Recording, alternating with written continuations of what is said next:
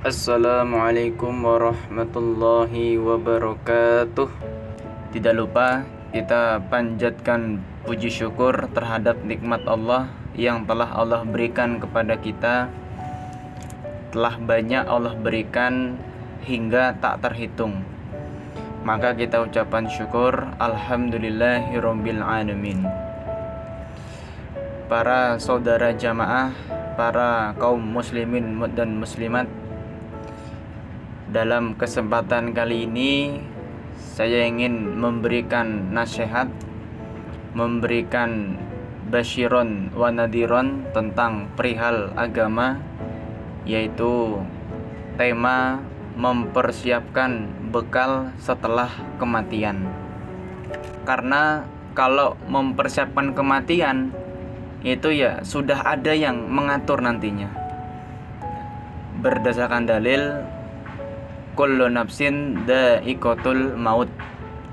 Suratul al-anbiya ayat 35 setiap diri akan merasakan atau mencicipi yang namanya mati.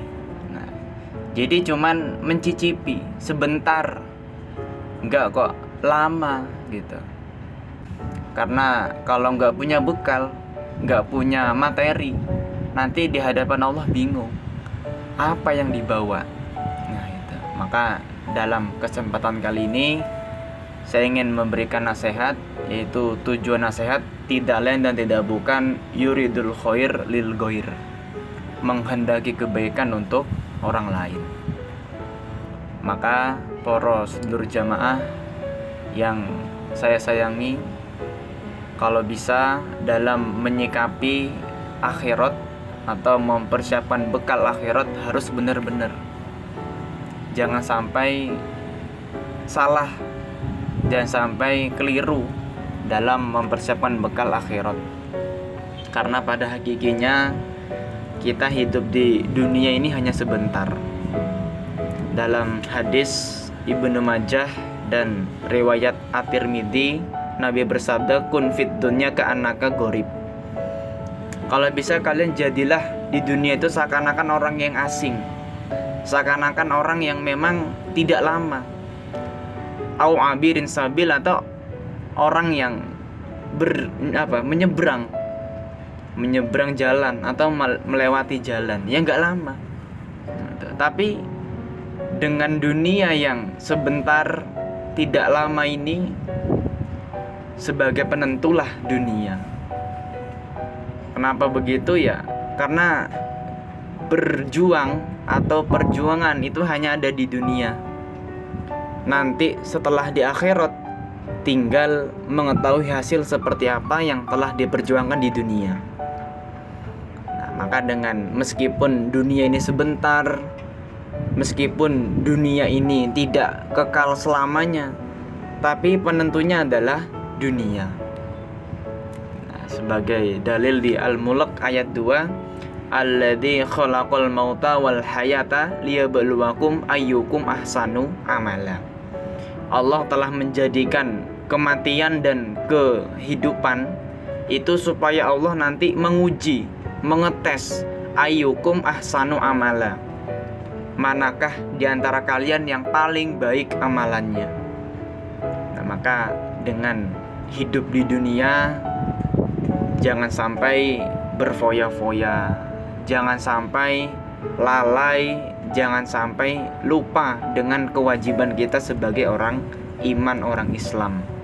Ya ibadah. Sampai kapan? Wa rabbaka hatta ya'tiyakal yakin. Sampai datang keyakinan yaitu kematian ajal kita masing-masing. Nah, maka harus perlu dipahami dalam kematian. Nah, Nabi bersabda idza mata ibn Adam in qata'a amaluh ilamin salaf. Ketika sudah mati anak Adam maka putuslah amalannya kecuali tiga perkara. Yang pertama sodakotin jariah sodakoh yang mengalir sodakoh yang berpahala. Atau nah, ilmin yantafi bih.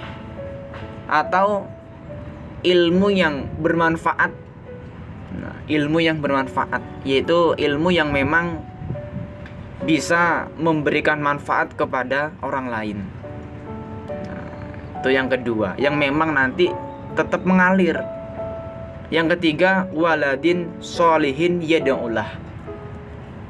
Yaitu punya anak yang solih, terus anak yang solih tersebut mendoakan kepada orang tuanya. Jadi ada tiga amalan yang gak putus, yang tidak putus sampai hari kiamat ketika orang itu sudah mati, sudah meninggal, kok meninggalkan amalan sodakoh jariah atau ilmu yang bermanfaat ataupun anak yang solih, maka orang tersebut akan untung, akan beruntung. Gitu. Maka dengan adanya amalan tersebut, usahakan kita perbanyak, kita amalkan di dunia. Karena pada hakikinya nanti setelah kita mati, meninggal, yang berangkat ke kuburan itu ada tiga hal. Yang pertama, harta. Yang kedua, keluarga. Yang ketiga, amalan. Ketika berangkat, tiga-tiganya berangkat semua ke kuburan. Tapi giliran selesai dalam pemakaman, maka yang duanya kembali, yang satu tetap, yaitu amalan. Maka dari sekarang monggo dipersiapkan terutama di bulan Ramadan yang mana dilipat apa dilipat gandakan semua pahala semua kebaikan dilipat gandakan oleh Allah. Kalau bisa nanti setelah kematian kita sudah siap sudah tenang dalam menghadapi kematian. Karena bukan kematian yang kita takuti tapi sudahkah cukup bekal kita apabila kita mati saat ini? Nggak perlu takut karena wali kuli amatin ajal.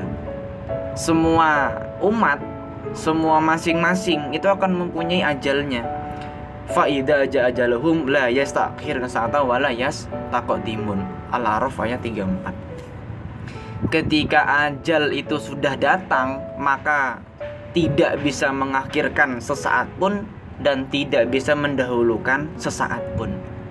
Ketika ajal sudah tiba, sudah datang, maka tidak akan bisa kalian dahulukan atau akhirkan. Ya sudah. Maka dari sekarang ya monggo disiapkan. Karena kalau sudah kematian tiba, tidak akan bisa mengelak. Apa mengelak? Menghindar. Berdasarkan dalil Anisa aina takunu yudrikukumul maut walau kuntum fi burujim musyayyadah di mana pun kalian berada kalau giliran kematian itu datang pada kalian ya akan datang walau kuntum fi burujim musyayyadah meskipun kalian ada di dalam gedung yang tinggi yang kokoh yang besar tetap akan datang yang namanya kematian. Maka memperbaikilah dari sekarang, mempersiapkanlah dari sekarang terutama hal-hal wajib ibadah ibadah wajibnya ditertibkan ibadah ibadah sunnahnya ditingkatkan karena kalau udah datang yang namanya kematian amalan akan putus amalan akan habis tidak akan ada lagi yang bisa memberi amalan kecuali tiga amalan tadi. Nah, maka dari sekarang cobalah merubah mindset, merubah pola pikir untuk bisa lebih baik lagi dalam beribadah di dunia. Karena ya, kita tidak lain dan tidak bukan Allah menciptakan hanya untuk beribadah. Wa ma khalaqatul jinna wal insa illa liya Budun. Ya semoga semua yang mendengar nasihat saya dalam kesempatan podcast kali ini Allah paring bisa lancar dalam ibadahnya Allah paring umur yang panjang Allah paring kesehatan, kekuatan, keamanan dan apabila mati sewaktu-waktu bisa mati dalam keadaan husnul khotimah mati sewaktu-waktu bisa masuk surga selamat dari neraka Demikian nasihat dari saya banyak kurang minta maaf yang sebesar-besarnya. Akhirnya assalamualaikum warahmatullahi wabarakatuh.